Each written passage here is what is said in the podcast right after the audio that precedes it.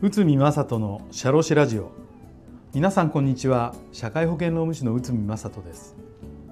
この番組では私宇見が日常の業務や日常のマネジメントで感じることをお話ししております。今回は反抗的な態度を取る社員の取り扱いはこちらを解説いたします。まあ、最近超売り手市場で人材確保に悩んでいる経営者が非常に多く採用してもなかなか期待通りの働きができないケースも多いです。そんな中社員が反抗的な態度をとって困るというご相談をいくつかお受けしました。もちろん程度の差ありますが内容によってはやめてもらった方が良いと感じるものも多数あります。しかし多くの社長はこの程度だと解雇できませんよねと最初から諦めてしまっているケースも多いのです。確かに一つ一つの言動だけを取り上げるといきなり解雇は厳しいのですがこれが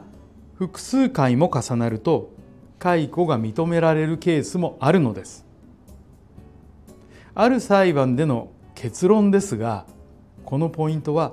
個々の事実は解雇事由とするにはいずれも小さな事案と認めているのですがそれぞれの事実を検証して総合的に判断しているのです。上司等に反抗的な態度をとっている場合他の社員もその状況を理解しているので証言や証拠が集めやすいのでしょう。ではどのようなポイントを押さえれば良いのか見てみましょう。まず言動や行動が就業規則や雇用契約書に記載されている解雇自由に該当するのか。記載がなければ解雇は難しいので確認しましょう。何度も繰り返し問題行動が行われているのか。頻度は重要なポイントとなりますので記録しましょう。行動言動や行動により業務の遂行企業秩序に具体的な支障悪影響があったか。本人に問題を指摘して是正するよう何度も注意指導を行っているか。必ず記録するということも忘れないようにしましょう。本人に改善の意欲が認められないこと。同様の行為をしているもの他のものにを不問にしていないこと。これはなぜかって言ったら公平な判断が、えーと企業としてえーと、取られているかどうかということになります。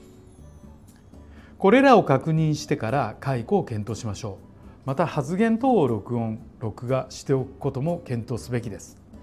なお録音の内容についてですが録音した音声の証拠能力は全てにおいて認められるわけではなく以下のような場合は認められません。相手を脅して発言させた。暴力的な方法で証言させた。などです。勤務状況が悪いにもかかわらず注意せずに放置しておいて突然就業規則の定めをもって解雇する。ことは不当解雇にあたります。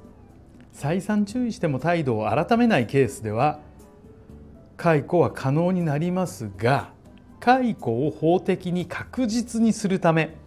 あなたの言動や行動は就業規則の解雇要件に該当するのでその改善がない場合は解雇する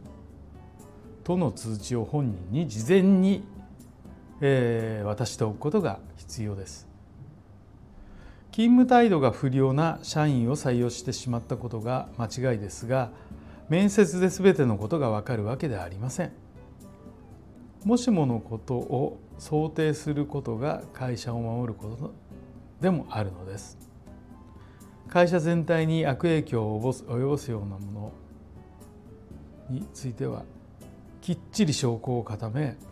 えーと、会社、まあ、解雇を実施するというようなことで会社を守る必要があるとこういったことになります。はい、えーと今回は反抗的な態度を取る社員の取り扱いはということで解説させていただきました。